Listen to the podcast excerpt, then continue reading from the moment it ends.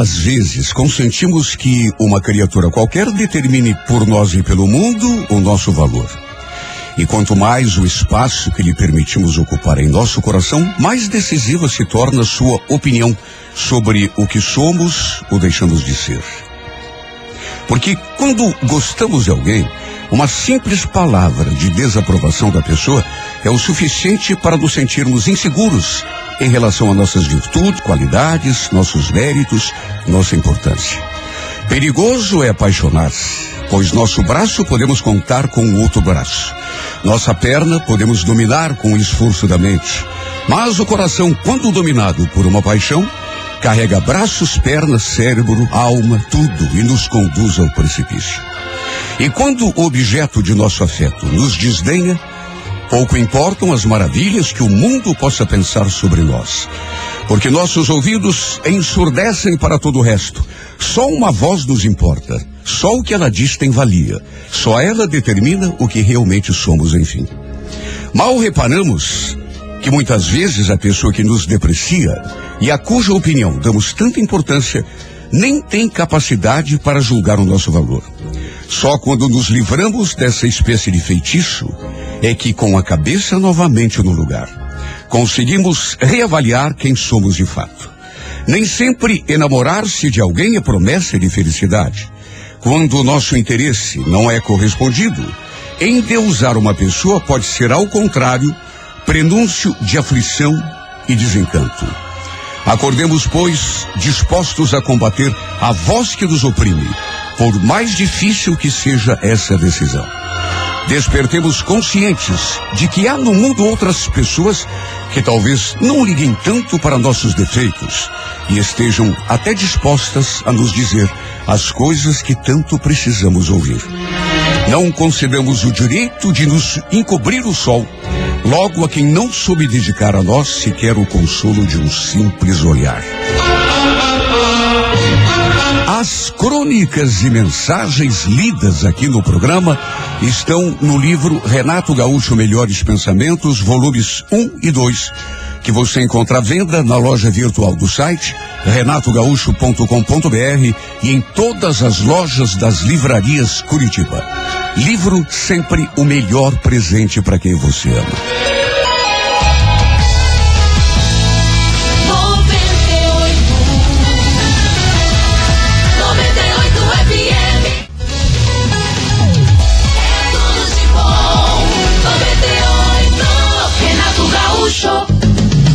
Estamos aí, daqui a pouco, oito e meia, tem romance no ar, a primeira carta de amor inédita na sessão A Música da Minha Vida.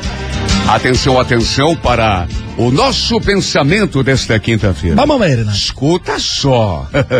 Uma mulher perdoará um homem por tentar seduzi-la, mas jamais aquele que perde a sua oportunidade quando ela lhe é oferecida. Mas, pelo amor de Deus, Renato, que é isso? Aí, sabe o que acontece? Ah. Magoa. É, Renato, não dá pra desprezar o amor de uma mulher, né, Renato? Atenção para completar, Hum, para o para-choque da Kombi do Padre Quevedo. Vamos ver. Dívida para mim, Padre Quevedo, Ah. é sagrada, é sagrada. Por isso, Deus lhe pague. é porque eu tô meio, tô meio sem dinheiro também, Tá né? ruim o negócio. Tá ruim o negócio. Alô Curitiba, alô Curitiba, de norte a sul. Alô Curitiba, Renato Gaúcho no ar. Começa agora o momento de maior emoção no rádio. 98 FM apresenta A Música da Minha Vida com Renato Gaúcho. Quando eu estou aqui, eu vivo esse momento lindo.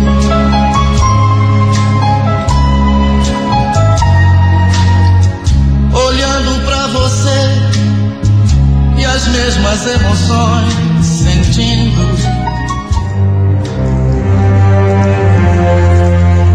Olha, tem uma parte do meu passado que, se pudesse, eu simplesmente apagaria. Para começar, eu tinha apenas 17 anos, quando, por descuido, acabei engravidando do meu namorado. A gente se gostava. Na verdade, eu amava o Felipe. Só que, infelizmente, pelas atitudes dele, me pareceu muito claro que ele não sentia exatamente a mesma coisa por mim. O fato é que me decepcionei muito com esse rapaz. E digo isso porque depois ele simplesmente desapareceu. Quando soube que eu tinha engravidado, ele não quis assumir a responsabilidade, me deixando sozinha carregando um filho dele na barriga. Olha, foi um período tão difícil. Principalmente porque eu não tinha o apoio de ninguém ali na minha casa. Verdade seja dita, eu vinha de uma família que não tinha mínima estrutura. Minha mãe, por exemplo, era separada. Quer dizer, na verdade tinha sido abandonada pelo meu pai quando eu e meus irmãos éramos ainda bem pequenos. Cresci vendo a minha mãe se envolvendo com vários homens. Um deles, inclusive, chegou a tentar até abusar de mim. Isso eu nunca contei a ninguém. Nem mesmo a ela. E depois que engravidei, depois que meu namorado sumiu, minha mãe disse que eu tinha de me virar. Até porque os filhos dela, ela já tinha criado. Sabe, é tão duro ouvir esse tipo de coisa da boca da própria mãe. Ela me falou simplesmente isso, que eu me virasse. Que ela não iria cuidar do filho de ninguém. Meus irmãos também eram meio que na base, sendo cada um por si. Repito, minha família não tinha estrutura nenhuma. De modo que no fim, antes mesmo de dar à luz, acabei fazendo uma coisa da qual me arrependo até hoje. Admito que eu era muito imatura. Tinha cabeça fraca. Me deixava levar pela opinião dos outros. E tudo isso junto com a situação que eu estava vivendo, grávida e sem o apoio de ninguém, nem da minha mãe. Uma amiga minha me convenceu a trabalhar numa casa de prostituição. Olha, eu sei que talvez não precisasse ter virado garota de programa. Que poderia ter dado um outro jeito, só que repito, eu estava tão desesperada e era tão influenciável que acabei me deixando levar.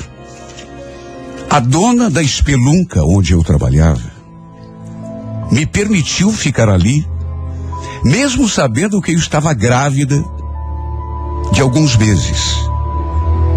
Só para se ter ideia do nível da pessoa. Segundo ela, tinha cliente que gostava de fazer programa com mulheres da minha condição. Olha, até hoje eu me pergunto como eu pude ter sido capaz. Mas enfim, o que está feito, está feito. Não tem como voltar atrás. Mesmo depois que dei a luz, continuei trabalhando naquele lugar. Até porque precisava de dinheiro para pagar as contas, para cuidar de mim e principalmente do meu filho. O detalhe é que desde o começo, desde que comecei a trabalhar ali naquele lugar, eu já tinha saído de casa. Acabei indo morar com esta minha amiga, aquela que me aconselhou a trabalhar com ela. Na verdade, dividíamos em três aquele pequeno apartamento. Foi um pouco antes do meu filho completar um ano de idade que eu conheci o Cláudio. E eu conheci o Cláudio justamente ali, onde eu dava expediente. Sei lá, eu acho que ele se encantou comigo. Na verdade, isso ele mesmo me falou depois. E o fato é que, por ter se apaixonado, acabou indo para o quarto comigo já naquela primeira vez que botou os pés ali naquele lugar. E depois disso, ele meio que virou assim um cliente eh, frequente. Quer dizer, não era sempre que ele ia.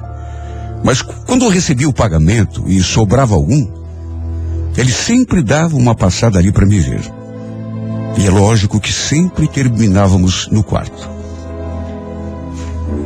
Para mim, no entanto, Ele nunca passou de um cliente comum. Um cliente como qualquer outro. Até que numa dessas vezes, ele me fez um convite. Vanessa, é, você tá afim de um churrasco domingo? Você inclusive pode chamar aquela tua amiga se você quiser. É aniversário do meu irmão e a gente vai fazer um churrasquinho para comemorar. Sabe, eu ouvi aquele convite e resolvi topar. Aliás, nós três topamos. Porque ele chamou também a Camila e a Fernanda, as duas que moravam comigo. Vale lembrar que elas também trabalhavam naquela casa. Faziam um programa sexual exatamente assim como eu. Sabe, não havia nada entre mim e o Cláudio. Além de sexo. E sexo pago. Porque, repito, ele tinha se tornado um cliente. Gostava de mim, isso ele mesmo já havia dito várias e várias vezes. Só que da minha parte, repito, não havia nada. Para mim era trabalho. Aliás, não era só comigo que ele ia para o quarto. Já tinha se deitado com outras meninas também. Mas sabe, eu confesso que fiquei animada. Quando ele me convidou para participar daquele churrasco, mesmo sem ainda saber o que esperar. Eu imaginei que fosse uma festinha entre rapazes, eh, garotas, que fosse inclusive rolar uma certa bagunça. Só que, na verdade, era uma coisa assim meio familiar. Os pais do Cláudio, inclusive, estavam juntos. A irmã dele também, os tios, os primos, os amigos do seu irmão. Olha, confesso até que se soubesse, eu acho que nem teria ido. Até porque me senti meio deslocado. Aliás, lembro que a certa altura eu pedi. Pelo amor de Deus, você não fala para ninguém o que eu faço aqui, né? Capaz, Vanessa. Claro que eu não falei nada e nem vou falar. Imagine. Falei que vocês são minhas amigas, só isso. Fica tranquilo. Aliás, vem cá que eu quero te apresentar pro meu irmão. Ele falou aquilo e me pegou assim pela mão. Eu simplesmente até hoje não imaginei que fosse me sentir daquela forma quando fui apresentada por Edmar. Sabe, quando eu fiquei frente a frente com esse homem, eu senti que o mundo tinha parado. Que todas as pessoas à nossa volta tinham simplesmente desaparecido. Estávamos apenas nós dois. O Edmar era assim um pouco mais velho que o Cláudio. Uns quatro, cinco anos, talvez. Mas era tão charmoso que eu juro. Acho que me apaixonei por ele já naquele primeiro olhar. Sabe quando fomos apresentados, ele pegou a minha mão e beijou. Sabe é, aqueles filmes de antigamente, quando os cavalheiros pegam assim a mão da mulher e beijam? Pois ele fez exatamente igual. E eu simplesmente me derreti toda naquela hora. Depois, assim meio sem jeito, ele falou: Tudo bem, muito prazer. É, puxa vida, você me desculpe, mas eu sei que é teu aniversário, mas eu não trouxe nenhum presente. Imagina, não precisa. Aliás, você trouxe presente sim. A tua presença é o meu presente. Se sinta em casa, tá bom? Eu senti por aquelas palavras e também pelo modo como ele olhou para mim que ele também tinha ficado interessado. Sabe, esse tipo de coisa a gente percebe já num primeiro instante. Ainda mais atuando no ramo em que eu atuava. Olha, a gente conversou tanto, tanto nesse dia e de certo modo eu fui obrigada a lhe contar algumas mentiras porque eu não queria que ele soubesse o que eu fazia. E quando conversa fluiu, sabe, chega em determinados Numa determinada altura você tem que mentir. Falei que trabalhava numa loja de roupas, num shopping, por exemplo. Como que eu iria contar que dava expediente num bordel? Que inclusive o irmão dele era meu cliente. Sabe, não tinha como. Falei também que minha família era toda do interior. Que morava com duas amigas. Esta, aliás, foi a única verdade que eu contei. O fato é que acabamos ficando juntos naquele dia mesmo. E olha, graças a Deus que o Cláudio não comentou nada com ele. Porque eu realmente fiquei encantada. E pelo jeito, ele também gostou de mim. Tanto que no fim me deu até carona em casa. Quer dizer, era para ter me dado só uma carona. Só que no meio do caminho ele desviou e a gente acabou numa cama de um hotel. O resultado foi que passamos aquela noite toda juntos. Acabei nem indo trabalhar. E depois, até me desentendi com a dona da casa. Apesar de tudo, pensei que essa história não fosse passar disso. De uma noite apenas. Aliás, até pensei que depois o Cláudio fosse comentar com o irmão a, a verdade que o que eu fazia, onde eu trabalhava. Só que, para minha surpresa, não. E o fato é que a gente começou a conversar através de mensagens. Nos víamos de vez em quando. Eu sempre deixava de dar expediente quando ele marcava alguma coisa comigo. E sempre que isso acontecia, era a briga na certa com a dona do bordel. Até que um dia, num desses nossos encontros, ele confessou que estava apaixonado por mim. Mais do que isso, que queria me namorar sério. Tão estranho. Quando você está numa situação que. Porque, eh, numa circunstância normal, seria a melhor coisa que eu poderia ouvir, sobretudo dele. Porque no fundo, no fundo, era tudo que eu mais queria. Só que, meu Deus, de que jeito? Fazendo o que eu fazia. Sendo o que eu era. E ele sem saber absolutamente nada. E o pior é que naquelas alturas eu também estava apaixonada por ele.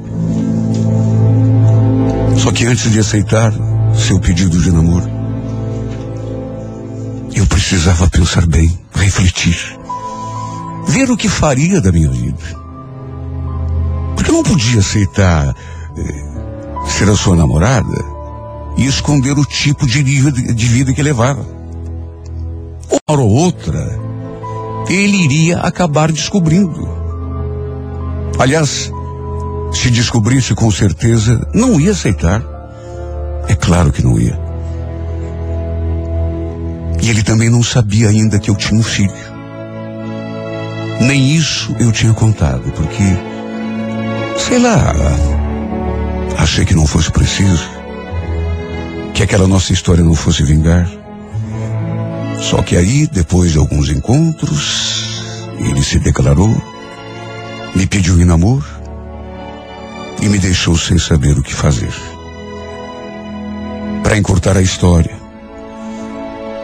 aquele pedido acabou causando uma mudança radical na minha vida.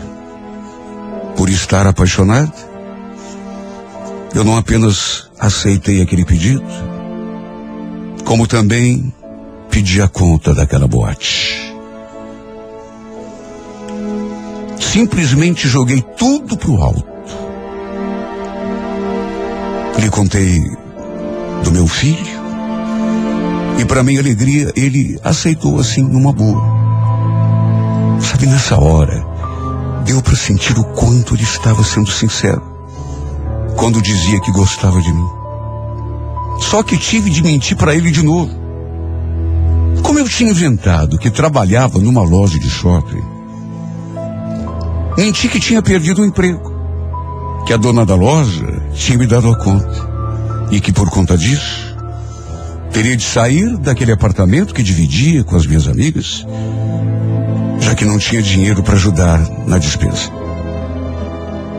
E foi nessa hora que ele me surpreendeu com aquele convite. Porque eu, juro por Deus, não esperava. Você topa morar comigo? Morar com você, mas. Por que não? Já faz um tempo que eu ando pensando em alugar um cantinho para mim, para morar sozinho, e agora que a gente está junto. O que, que você acha? Olha, eu nem o deixei terminar aquela frase. Fui logo falando que sim e lhe dando um beijo na boca. Foi precipitado? Talvez sim.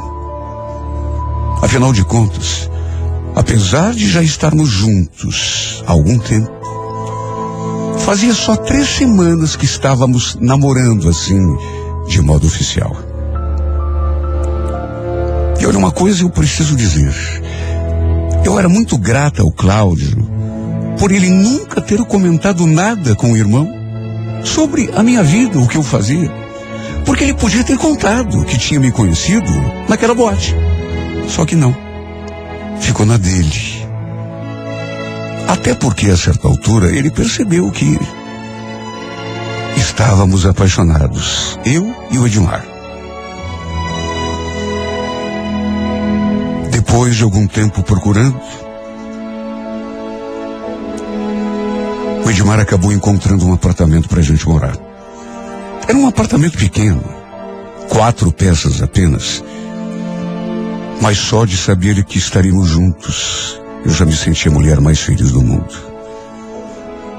Meu Deus, quem diria que eu me mudaria para um cantinho que seria só nosso? Para morar com um homem por quem eu estava completamente apaixonado. Quem diria que eu mudaria meu estilo de vida assim da noite para o dia?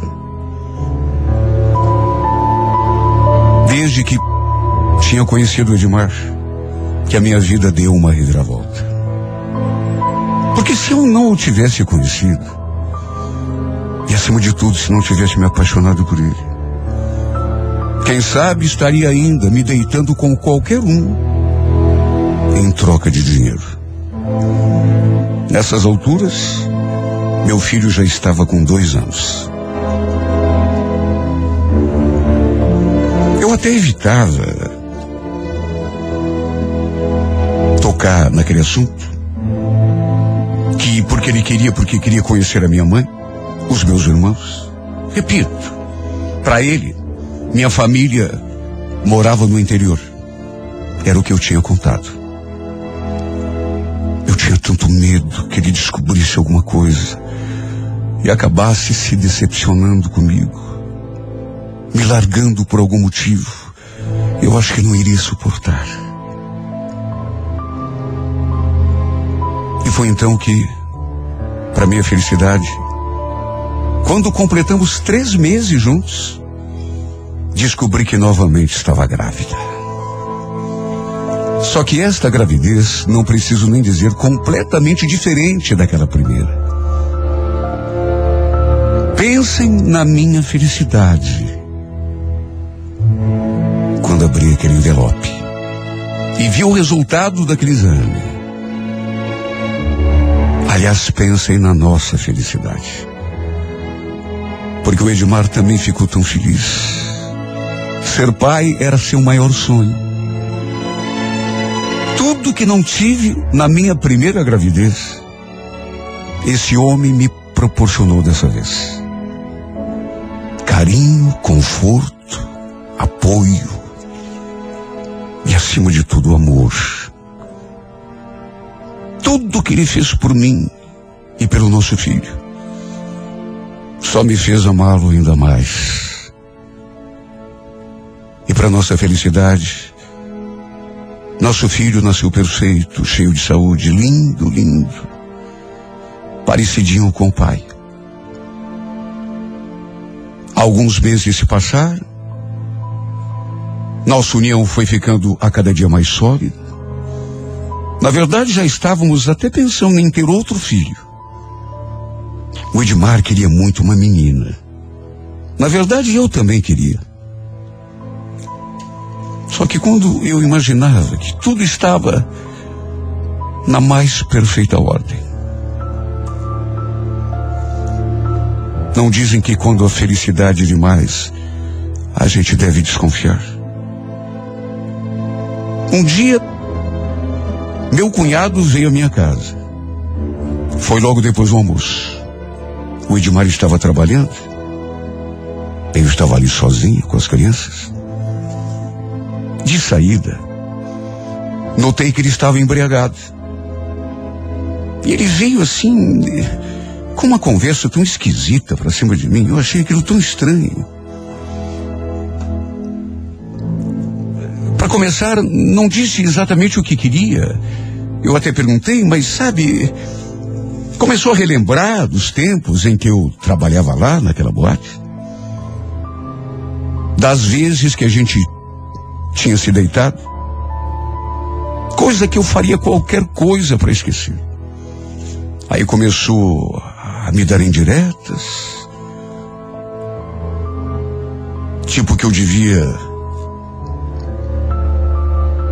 ter me casado com ele em vez de casado com seu irmão. Que ele devia estar no lugar do irmão ali naquela casa, sabe? Um, uma conversa tão estranha. Até que falou que eu devia ser grata a ele. Principalmente por ele nunca ter comentado com Edmar sobre o que eu fazia quando a gente se conheceu. E chegou a fazer uma ameaça velada. Sabe a pessoa quando está embriagada? Quer saber de uma coisa? Eu digo que você devia agradecer porque eu conheço meu irmão, viu?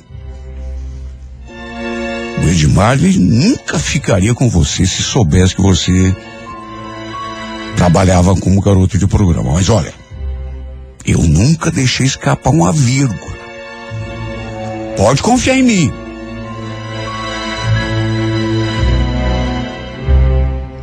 Olha, dava para sentir a ameaça por detrás daquelas palavras.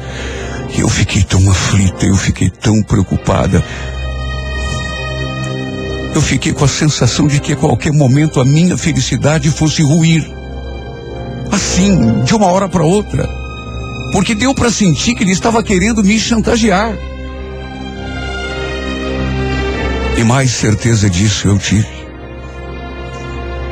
Quando ele veio assim pro meu lado, me falando aquelas coisas.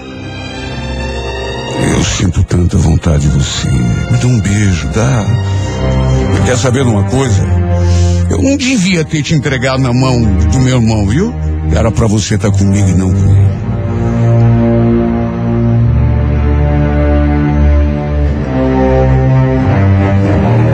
Ele ficou falando aquelas bobagens no meu ouvido, me segurando pelo braço, tentando me agarrar e eu tentando me desvencilhar.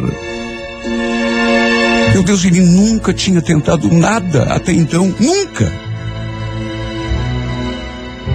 Eu já o tinha pego olhando para mim algumas vezes, quando tinha alguma reunião de família, algum almoço, mas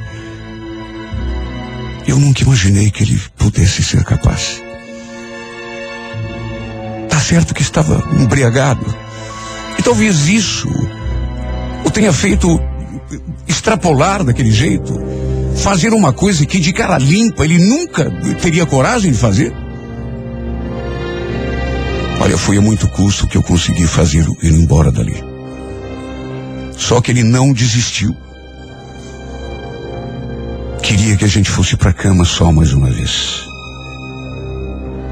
Como acontecia antes de eu conhecer o Edmar. Mesmo que fosse só uma vez, ele repetia. Só que, meu Deus, eu jamais seria capaz. Agora, agora era tudo muito diferente. Minha vida era outra. Para dizer a verdade, agora eu realmente tinha vida. Coisa que não tinha naquela época. Só que chegou num ponto em que ele começou a me fazer ameaças claras. Até o dia em que prometeu que contaria tudo pro irmão se eu não fosse para cama com ele só mais uma vez. Ninguém queria imaginar a tortura psicológica que eu passei a viver. Com as ameaças e chantagens desse homem. Eu chorava dia e noite. E quando o Edmar estava perto, eu tinha de me esconder para que ele não perceber os meus olhos vermelhos. Chorava no banheiro, debaixo do chuveiro, para que ele não notasse o que estava se passando comigo. Até porque ele não era bobo. E já vinha notando que eu andava esquisita, arredia, escondendo alguma coisa. Tanto que vivia me perguntando o que estava acontecendo. Eu te conversava. Falava que não era nada, só que as coisas chegaram num ponto que eu simplesmente não consegui mais segurar. Um dia resolvi me abrir com o meu marido. Quando ele perguntou mais uma vez o que estava se passando comigo, já não mais suportando aquela tortura, acabei lhe contando todo o meu passado. Contei tudo. Começando pela minha família, que até então ele não conhecia. E sabe a cada palavra. Eu sentia que ele ia se encolhendo. E quando lhe contei a parte do que tinha feito com seu irmão na casa de mulheres onde eu trabalhava, eu notei que foi um choque para ele. Repito, contei tudo. E deu para sentir a decepção estampada no seu rosto, principalmente no seu olhar. Contei tudo, até porque, meu Deus, se tinha começado, não tinha mais como esconder. Eu senti que ele ficou perturbado demais. Tanto que não conseguiu dizer uma palavra. Não me cobrou nada, não me condenou, nem pergunta ele me fez. Ficou ali parado, com aquela expressão durante algum tempo, olhando por nada. Até que levantou e simplesmente saiu pela porta. Passou o resto do dia fora. E só Deus sabe o aperto do peito.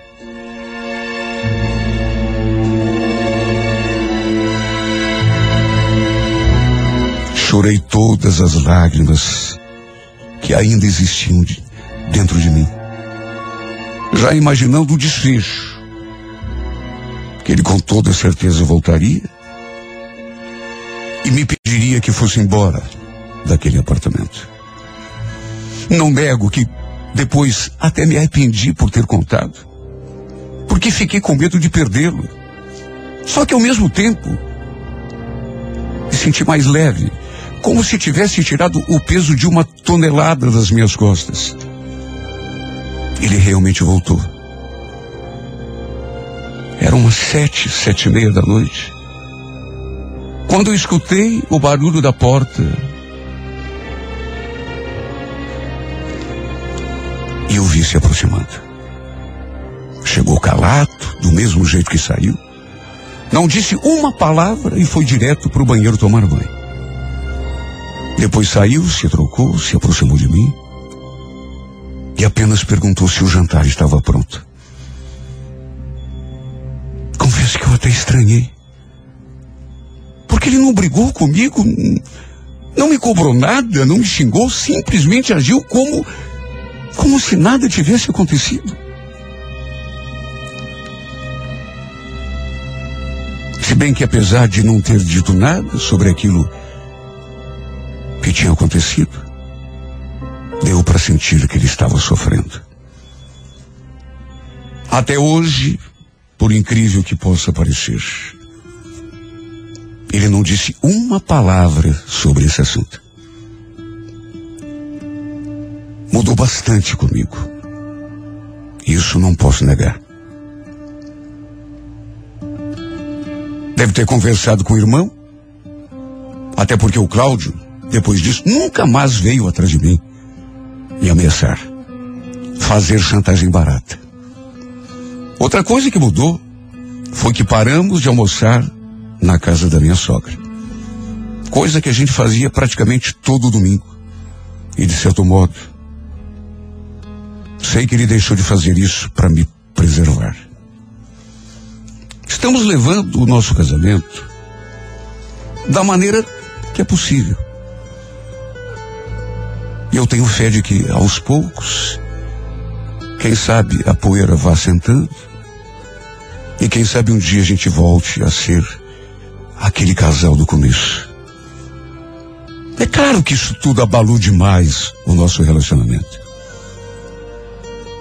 Mas ele continua me tratando com carinho, com amor. Embora de um jeito um pouco diferente. Porque eu sinto que ele sofre, que ele se tortura. E juro que daria minha vida para que ele não se sentisse assim. Como me arrependo, meu Deus. Como me arrependo de tudo que fiz da minha vida. Se eu pudesse, entraria numa máquina do tempo para consertar as burradas que eu fiz. Se bem que ao mesmo tempo eu penso de outro modo, não teria conhecido Cláudio. E o destino não teria me colocado no caminho de Edmar. É isso que me consola.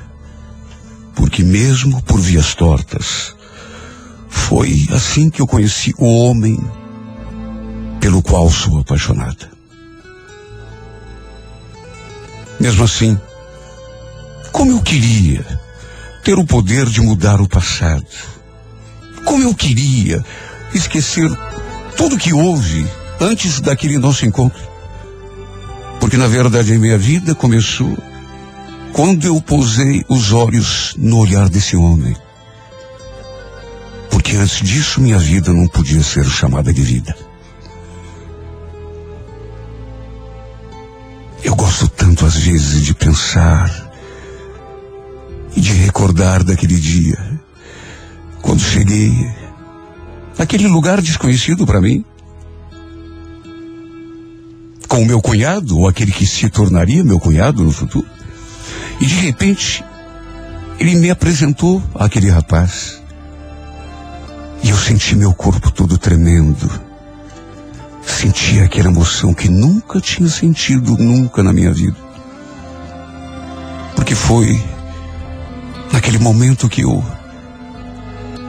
olhei para os olhos deles e cheguei à conclusão de que tinha acontecido, acontecido um milagre, de que daquele ponto em diante minha vida poderia ser chamada de vida final, porque eu estava olhando direto nos olhos do amor que eu tinha esperado minha vida toda. Eu estava olhando nos olhos daquele que seria para sempre o homem da minha vida.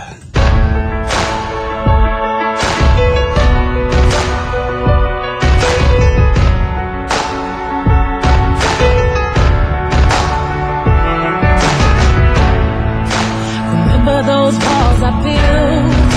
Well, baby, they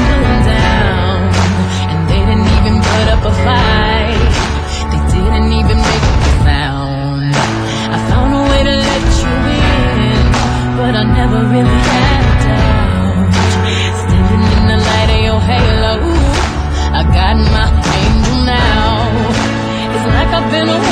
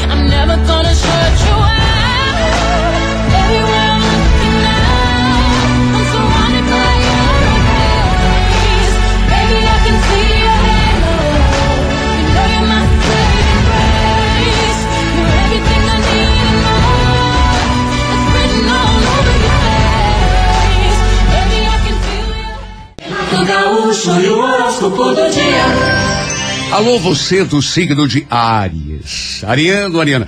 O contato, o bom entendimento com as pessoas próximas será decisivo para o desenvolvimento dos teus planos. Portanto, valorize os bons modos, a paciência, a maneira como se dirige às pessoas nessa fase, viu, Ariano? No romance, muita atenção às pessoas que conhecer e, sobretudo, não troque o certo pelo duvidoso. A Coré Vermelha, número 46, horas seis e meia da tarde. Alô, Touro, bom dia. Taurino, Taurina, haja com firmeza em relação aos teus projetos pessoais, até porque não é hora de esperar por milagre ou lamentar a falta de condições melhores. Quem sabe faz a hora. Você lembra dessa música? Da letra dessa música? É mais ou menos por aí, viu? Agir é ainda a melhor maneira de realizar sonhos. Viu, Touro? Atitude. No romance, seja superior. Menospreze o que seja insignificante, só valorize aquilo que realmente tem importância. A Corebege, número 28, hora 8 da noite. Muito bom dia para você de gêmeos. Geminiano, autoconfiança será decisiva para alcançar êxito numa questão importante. Embora você tenha consciência do próprio valor, vez ou outra você se deixa meio que fragilizar por momentos de insegurança, né? Normal, até porque eh, somos seres humanos. No romance, tua personalidade está atraindo atenções com facilidade. O que a princípio é bom, mas deve ser bem administrado, viu? A euforia em excesso pode embaralhar tuas ideias. Cuidado. A Coré Verde, número 15, hora onze e meia da manhã. É, muito bom dia para você do signo de câncer. Atividade social, câncer, está estimulado e você deverá dar força a essa influência. Agora, não se trata de perder tempo com perfumaria, veja bem. Mas quanto mais se sentir à vontade no meio das pessoas do teu cerco, mais confiante você vai se sentir. No romance, coloque-se no seu lugar, não se satisfaça com menos do que merece, câncer. A Coreia Amarela, número 09, hora três e meia da tarde. Alô, Leão, Leonino Leonina, as influências em relação ao trabalho são boas. Agora, é, é, é, você não deverá misturar assunto de- da vida prática com as emoções. Cada coisa no seu lugar e a seu tempo. Haja com a cabeça e deixe as emoções para uma outra ocasião. Porque quando a gente deixa o sentimento interferir é, é, em decisões importantes, geralmente erra, né? No romance, atenção, Perfeição não existe, Leão. Não exija demais, nem de um relacionamento, nem de uma pessoa em particular. A cor é azul, número 53, hora nove e meia da noite. Alô, você de Libra. Olha, Libra, não se precipite, mas também não pense demais para tomar uma decisão. Talvez uma circunstância te faça sentir-se um pouco inseguro em relação a um assunto, mas é exatamente aí que você tem a chance de se fortalecer, mostrando firmeza e confiança no taco, né? No romance, faça o que a razão mandar, evite fantasiar demais. A cor é laranja, número 74, hora quatro da tarde. Alô, alô, escorpião. Olha, prudência no falar e no agir, escorpião. Por ter o sangue quente, por ser impulsivo, você está sempre correndo risco de se precipitar e gerar ressentimento, que a gente sabe que não é legal, né? No romance, defenda-se, mas sem ofender. Use mais jeito e tato do que propriamente força. A Corevinho, número 31, hora 8 da noite. Alô, alô, você pensou que eu não fosse falar pra você de virgem? Haha! Alô, virgem! Daqui a pouquinho tem também Sagitário. Virgem, não desperdice tempo com discussões improdutivas. Viu? Ainda bem que o andamento da tua vida depende mais de atitude do que de outra coisa qualquer. Porque se você imprimir ação, determinação, o resultado vai ser muito legal nessa fase. No romance virgem, analise uma circunstância com frieza para tomar uma posição coerente com aquilo que você quer e precisa. A número de sorte o 03, hora dez e meia da manhã. E agora, previsões para você de Sagitário. Sagitário, procure alternativas, principalmente no campo profissional, que te permitam usar o teu imenso potencial de energia. Embora possam estar se manifestando uma ou outra dificuldade, você tem talento e capacidade para superar isso e sabe disso, né? No romance, Preste atenção em alguém em especial, em vez de só falar e prestar atenção em si mesmo. A cor é violeta, número 94, hora 11 da manhã.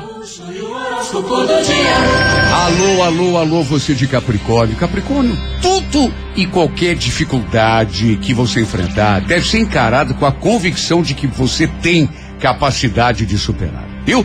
O estado emocional que conseguir incutir-se agora será fundamental para o resultado que você vai obter. No romance Capricórnio, permita que os problemas sejam um elo de união e não motivo para afastamento. A Core Bordeaux, número 60, horas 5 da tarde. Aquário, bom dia, aquariano, aquariana. Procure encarar as situações com realismo, objetividade. Não alimente a falsa crença de que deixar os problemas se acumularem vai resolver a tua vida, porque não vai mesmo. Do ponto de vista afetivo, a hora é de talvez tomar consciência maior do que quer e, sobretudo, do que te convém. Dar atenção a muita coisa ao mesmo tempo equivale, no final, a não dar a devida atenção a nenhuma. Pense nisso. A Cor Dourada, número 38, horas sete e meia da noite. Bom dia, peixes. Olha, Pisciano.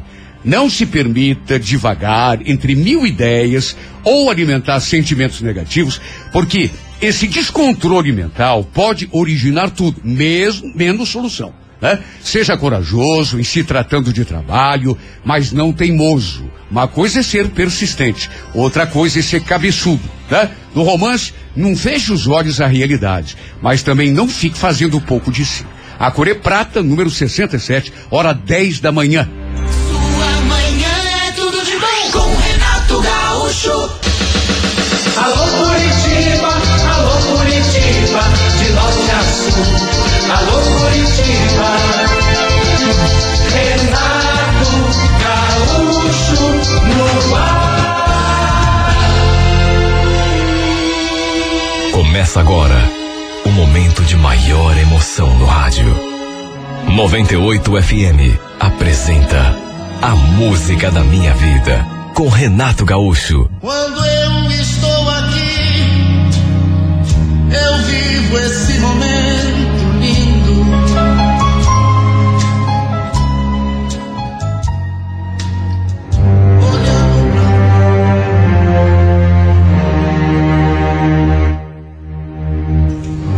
Eu morava no norte do Paraná. E trabalhava com representação de vendas. Atendi algumas cidades ali na região de Jacarezinho. E naquela noite em especial, estava voltando para casa quando me deparei com a situação mais absurda do mundo. Imagine, eu cansado, até porque tinha trabalhado o dia todo, dirigido para lá e para cá. Devia estar a uns 30 quilômetros de casa. Tudo bem que eu estava acostumado. Era a minha rotina. Só que mesmo assim, de repente devia ser umas sete horas da noite, quando ao chegar perto do trevo, aquelas duas pessoas atravessaram na frente do carro. Olha, eu levei um susto tão grande que simplesmente pisei no freio com tudo.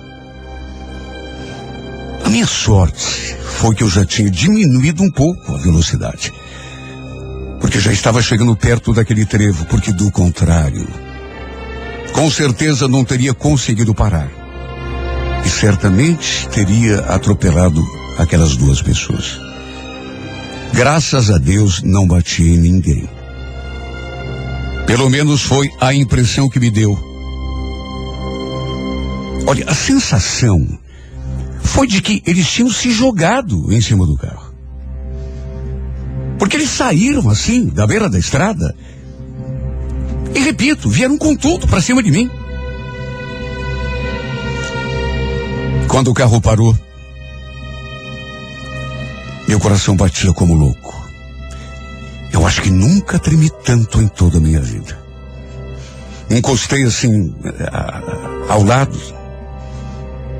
E só quando saí, fui me dar conta de que, das duas pessoas, uma estava caída no chão. Me aproximei rapidamente e já fui perguntando para a moça. A moça estava assim acocorada, do lado do rapaz que estava caído. Tinha inclusive um corte assim na cabeça. A moça ali, abaixada do lado do cara e chorando. Mesmo tremendo, consegui levantar o rapaz, até porque ele ainda estava na pista, e eu conduzi até o meu carro. A minha ideia era levá-lo ao pronto-socorro, ao hospital mais próximo, até porque, repito, ele estava consciente. E aquele ferimento que ele tinha no rosto, deu para perceber não era de nenhum impacto contra o carro. Mas sim porque ele tinha caído no chão e batido a cabeça. A moça, coitada, só sabia chorar. Eu ali, apesar de nervoso, com o coração aos pulos, tremendo dos pés à cabeça, tentando acalmá-la e dirigindo ao mesmo tempo. Eu já estava na entrada de uma cidade, de modo que cheguei bem rápido até o hospital. Enquanto ele estava sendo atendido, eu fiquei ali conversando com aquela moça. E olha, foi só nesse momento, quando eu também consegui me acalmar um ponto, que eu percebi o quanto era linda aquela moça. Sabe, a vozinha doce, a pele clarinha, super delicada, muito jovem ainda. Nessas alturas, ela já estava mais calma. Eu tinha comprado um refrigerante para ela e, e um café para mim, e a gente estava ali conversando, enquanto, repito, o rapaz estava sendo atendido. Perguntei o seu nome, ela disse que se chamava Helena, que morava ali perto com a mãe e as duas irmãs. Eu até tive vontade, mas achei melhor não entrar eh, naquele assunto do porquê deles terem se atravessado na frente do meu carro, daquele jeito. Imagine. Foi a maior loucura. Não se atravessa uma rodovia daquele jeito, nem durante o dia, imagine a noite. Só que, repito, não sei porquê, mas resolvi não perguntar nada. Até porque não queria deixá-la nervosa de novo. Dali a pouco vieram avisar que o moço já estava estável. Não tinha sido nada muito sério, mas que, eh, de todo modo, ele precisaria ficar em observação durante umas duas ou três horas. Minha intenção era seguir o meu caminho, até porque ainda faltava um bom pedaço para chegar em casa. Eu perguntei a Helena se ela iria ficar ali no hospital esperando a recuperação do namorado. Só que nessa hora ela fez assim um gesto de irritação. Ele não é meu namorado. Aliás, não sei nem o que eu estou fazendo aqui, viu, depois do que ele fez. Depois do que ele fez? Mas como assim? O que foi que ele fez? Ah, não, não fez nada. Eu ainda insisti, só que ela realmente não quis me contar. Perguntei se ela queria que eu a deixasse em casa, até porque devia morar ah, ali perto. Ela primeiro me olhou assim, meio desconfiada, meio indecisa. Depois falou que sim. Entramos no carro. Ela foi me indicando o caminho. Até que eu voltei à carga. Você tem certeza de que não quer me contar mesmo o que foi que esse cara te fez? Tem alguma coisa a ver com o fato de vocês se atravessarem daquele jeito na frente do carro? Ela deu assim uma suspirada profunda. Depois baixou os olhos e me falou aquela frase que me soou como a coisa mais esquisita e impensável do mundo. Ele fez um pacto para morrer. Só que eu não queria. Ele que me obrigou, me puxou pela mão. Como é que é? Pacto para morrer, mas como assim? Ela então me contou que os dois tinham sido namorados, mas que ela não gostava mais dele, tinha terminado o namoro. Ele não aceitava, não se conformava. Então inventou aquela história de pacto de morte. Evidentemente que ela não queria. Só que no fim, ele a carregou à força até a beira daquela rodovia. Olha, eu sabia, eu tinha certeza de que aquilo tinha sido de propósito. Ninguém em sã consciência atravessa uma rodovia daquele jeito. Agora estava tudo explicado, se bem que eu achei uma história tão esquisita. E agora ela me contava aquilo. Tinham feito um pacto para morrer, quer dizer, ele fez um pacto para morrer porque ela não queria. Tinha sido obrigada a fazer aquilo. Ele tinha arrastado. Bom, nessas alturas, ela já estava chorando de novo. E eu mais uma vez tentando acalmá-la. Calma, Helena, para de chorar. Até porque não aconteceu nada. Você está bem. Daqui a pouco está chegando na sua casa, vai tomar um banho, se deitar, dormir. Como mesmo assim ela não parava de chorar, acabei encostando o carro e lhe dei um abraço. Pedi que ela se acalmasse, que. Repeti que estava tudo bem, que apesar do susto, ele estava é, bem de saúde, com vida. Inclusive o rapaz tinha machucado a cabeça, batido a cabeça no asfalto, mas que também estava bem. Falei que nada de ruim iria acontecer. E olha quando. Quando ela se animou assim nos meus braços, eu senti uma emoção tão grande, uma coisa tão boa. Foi uma sensação tão gostosa. E ao mesmo tempo me bateu aquele pressentimento. Sabe quando às vezes te dá um estalo? Ficamos ali durante alguns minutos, ela soluçando, até que ela se acalmou, parou de chorar. E eu então arranquei com o carro novamente. Ela foi indicando o caminho, até que apontou para aquela casa. É ali que eu moro, naquela casa azul. Antes de descer, ela agradeceu, falou que se não tivesse assistido por mim, numa hora daquelas, talvez ela tivesse até morrido. E quer saber? Acho que teria mesmo. Ela e aquele menino, sem juízo.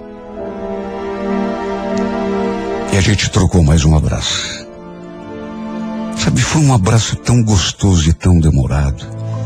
É incrível, porque eu até hum, uma hora atrás, um pouco mais, nem sabia da existência daquela moça. Só que agora, nós dois ali abraçados, a impressão que me dava é de que eu a conhecia desde sempre. E foi um abraço tão gostoso, repito, que se dependesse só de mim, acho que não a soltaria mais. Depois do abraço, ela me olhou assim, com os olhinhos vermelhos ainda, de tanto que tinha chorado. Sorriu e depois entrou. Quer dizer, antes de entrar pela porta, ainda se voltou assim na direção do portão e acenou. Nessa hora, não sei explicar, mas senti meu coração disparando de novo. E o fato é que eu não consegui mais tirar a imagem dessa moça do pensamento. Peguei a rodovia novamente, mas levei comigo a imagem daquele anjo em forma de mulher. O fato é que sua imagem ficou gravada tão nítida na minha retina, que dali a três dias, ao passar por aquela cidade de novo, resolvi aparecer e fazer uma visita. Ver como ele estava, se aquele cara não tinha tentado mais nada contra ela. Meu Deus, onde já se viu? Obrigar uma pessoa a fazer um pacto de morte. E um pacto de morte eh, em que ela não estava interessada. Ela mesma me disse. Tinha sido obrigada a fazer aquilo. Arrastada pelo braço. Não sei porquê, mas eu precisava saber como ela estava. Na verdade, eu falo isso, mas com toda sinceridade. A quem estou tentando enganar? Não era só por isso coisa nenhuma. Eu precisava vê-la, mas era porque meu coração pedia isso. Estava ansioso por isso. Que criatura encantadora, meu Deus. Lembro que cheguei diante daquelas, aquela casa azul, que eu já conhecia. A cachorrada começou a latir, bate palmas, e logo apareceu uma senhora na janela. Era dia ainda, devia ser umas cinco e meia, menos de seis horas da tarde. A senhora perguntou quem eu era, em que ela podia ajudar. E eu me apresentei. Meu nome é Rubens. Eu passei aqui para ver como que a Helena tá. A senhora deve ser mãe dela, né? Ela confirmou. E fez um sinal, como que pedindo que eu esperasse um pouco. Dali a pouco, saiu pela porta e foi até o portão. Pelo jeito, a Helena tinha lhe contado o que havia acontecido. Porque ela já chegou perguntando. Então foi o senhor que ajudou a minha filha a escapar daquele louco? A gente ficou ali conversando durante um minuto ou dois. No fim, ela até me convidou para entrar, me ofereceu um café. E ficamos ali conversando praticamente só sobre aquele infeliz eh, episódio. Para minha falta de sorte, a Helena não estava em casa. Mas a mãe dela me recebeu bem demais. Mulher extremamente simpática. Ela confirmou que o tal do rapaz aquele era mesmo o namorado da Helena, quer dizer, ex-namorado. E que ele não se conformava com o fim do namoro. Vivia perseguindo a Helena. Que ali na sua casa, ninguém mais suportava aquele moço nem escutar o seu nome. Olha, ficamos ali de conversa durante uns 15 minutos. E como a Helena não chegava, resolvi tomar o meu rumo. E foi nesse momento que ela me falou uma coisa que mexeu tanto comigo. Apareça mais vezes aqui em casa. A minha filha falou tão bem de você. Aliás, ela não tem falado de outra coisa. Pois é, eu, claro, eu, eu tô sempre passando por aqui e queria vê-la, mas realmente preciso ir andando. É que eu ainda tenho um cliente para atender, mas a, a senhora diga para Helena, primeiro que eu estive aqui, né, para saber como ela tá. E fala que eu deixei um abraço. Claro, eu falo sim. Mas volte. Tenho certeza que ela vai gostar. Eu então me despedi, entrei no carro e segui o meu caminho. Mas sabe, eu fiquei com a impressão de que ela estava praticamente me atirando para cima da filha, pelo modo como ela falou comigo. E eu naturalmente gostei muito. Olha, eu acho que eu viajei uns quatro ou cinco quilômetros sem conseguir desfazer aquele sorriso bobo do rosto. Segundo aquela senhora, ela tinha falado um monte de vezes em mim. E o melhor era só coisa boa. Diz que não parava de dizer o meu nome. Isso, é claro, só serviu para mexer ainda mais com a minha cabeça. E foi por isso que no domingo acabei fazendo uma coisa assim meio que no impulso. Até porque nunca foi do meu feitio. Eu nunca fui um cara impulsivo, pelo contrário. Peguei a estrada por volta das 10 horas da manhã e fui direto lá na cidade dela. Passei no mercado, comprei carne, refrigerante, uns doces e fui bater lá naquela porta. Naquela casa azul. Nessas alturas, a casa mais simpática do mundo para mim. Olha, impossível ela não estar em casa naquele horário. Já fui assim de caso pensado. Eu precisava vê-la a todo custo. Eu acho que não ia mais conseguir esperar um dia sequer para ver aquele anjo de novo. E tudo aquilo que a mãe dela me disse daquela vez que estive e ela não estava, parece que me deu ainda mais coragem para fazer aquilo assim meio no impulso. E foi justamente ela que apareceu na janela. Quando eu me postei diante do portão e bati palmas. Não sei como que meu coração não veio na boca. Quando eu a vi aparecendo toda linda, como se a janela estivesse fazendo uma moldura para o seu rosto. Olha, o coração bateu tão forte que parecia que ia explodir. Todo mundo me recebeu maravilhosamente bem. Do mesmo jeito que a mãe dela já tinha me recebido. Só que nessas alturas, eu só tinha olhos para Helena. Sua mãe também agradeceu pelas coisas que eu levei para fazer o almoço. Sabe, parecia até um encontro de família. Pelo menos foi assim que todo mundo ali me fez sentir. Conheci as irmãs dela, todas bonitas, uma mais jovem, outra mais velha. E depois do almoço ficamos ali conversando. Só que, repito, era todo mundo muito bonito naquela casa, muito agradável, todas muito simpáticas. Mas eu não conseguia tirar os olhos da Helena. Eu sei que pode parecer até precipitado dizer uma coisa dessas. Afinal de contas, tinha acabado de conhecê-la.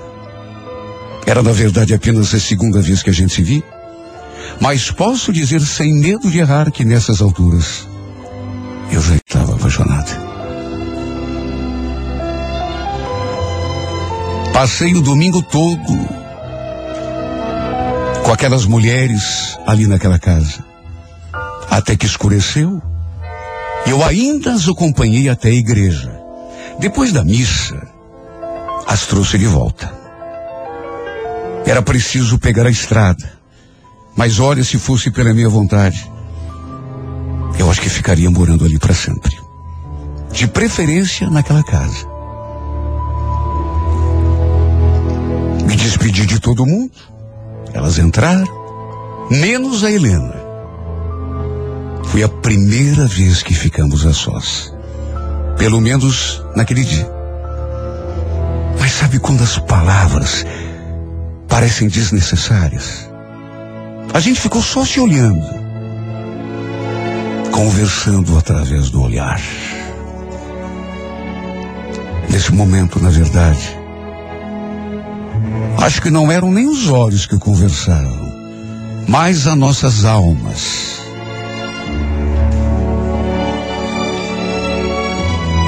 A atmosfera era tão bonita, era tão, tão romântica. Até que eu resolvi quebrar o silêncio. Quero te dizer, Linda, que eu adorei passar o dia todo aqui com vocês. Acho que foi, não quero exagerar, mas o dia mais feliz, mais agradável de toda a minha vida. Tua família é muito bacana. Eu também adorei. Aliás, posso saber quando que você volta para cá? Por que você está perguntando isso? Você quer que eu venha? Eu quero muito. Então eu já venho domingo que vem. Pode ser? Ela só balançou a cabeça e sorriu. Depois falou que ia ficar me esperando. Quando tocamos aquele abraço de despedida, eu simplesmente não consegui me conter e lhe dei um beijo na boca. Não foi assim um beijo agressivo, um beijo cheio de ardor. Foi até um beijinho suave, mas um beijo tão gostoso que me fez ter a sensação de estar subindo ao sétimo céu. E o fato é que aquele beijo acabou selando o nosso destino. Na verdade, o início da nossa história. Naquela mesma noite, ainda ficamos namorando ali na frente do portão durante mais uns 15 ou 20 minutos. Até que nos despedimos de verdade e eu segui o meu rumo. Ah, meu Deus. Olha, depois daquele beijo, eu já não tinha mais nenhuma dúvida. Eu queria ficar com aquela mulher até meu último suspiro, porque já estava completa e perdidamente apaixonado. Como custou a passar aquela semana? Como meu coração sofreu de tanta saudade? Até que no domingo seguinte, eu a pedi em namoro com todas as letras. Conversei até com a mãe dela. Até porque queria fazer tudo assim, direitinho, como manda o figurino. Para minha felicidade, sua mãe ficou também super feliz com o meu pedido. E olha, dali para diante, posso dizer que foi só alegria. O tempo foi passando, nosso namoro evoluiu para um noivado, até que finalmente fizemos as juras diante do padre, numa cerimônia tão linda que eu tenho certeza de que nunca mais vou esquecer. Olha, eu nem acreditei quando saí daquela igreja tendo a Helena como minha legítima esposa.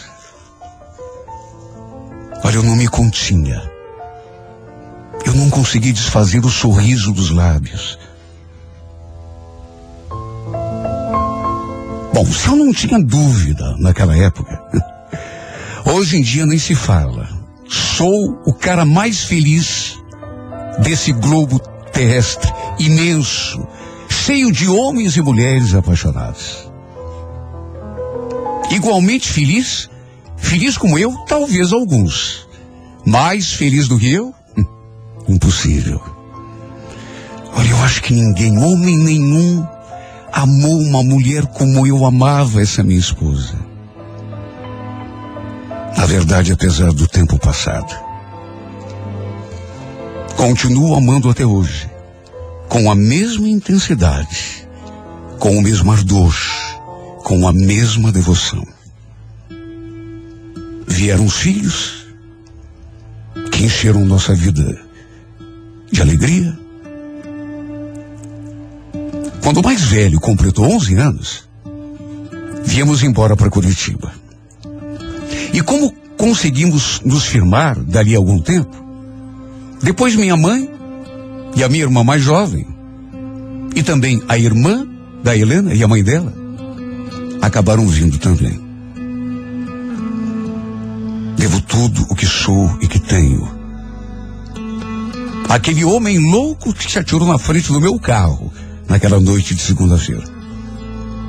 Porque, e olha como a vida é irônica.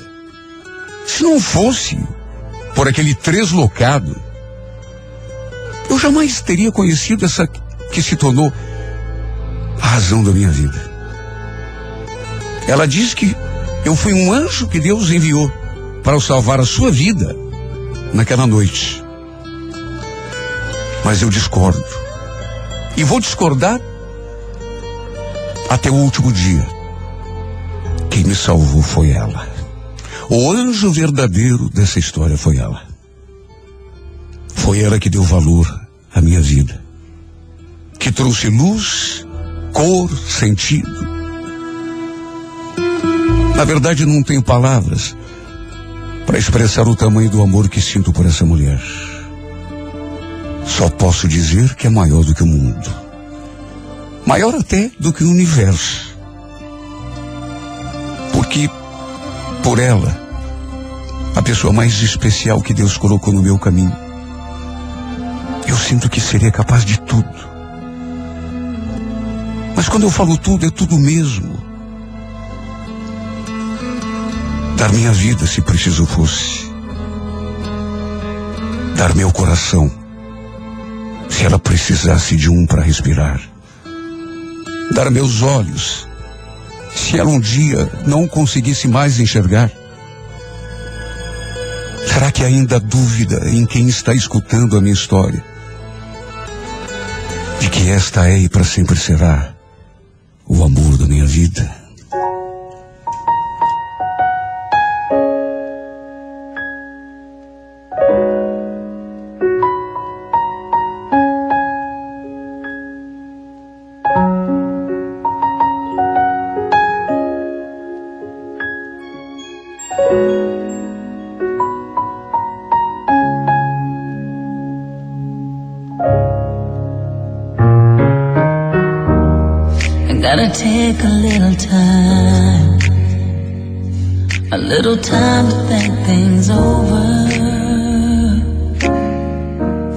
I better read between the lines in case I need it when I'm colder.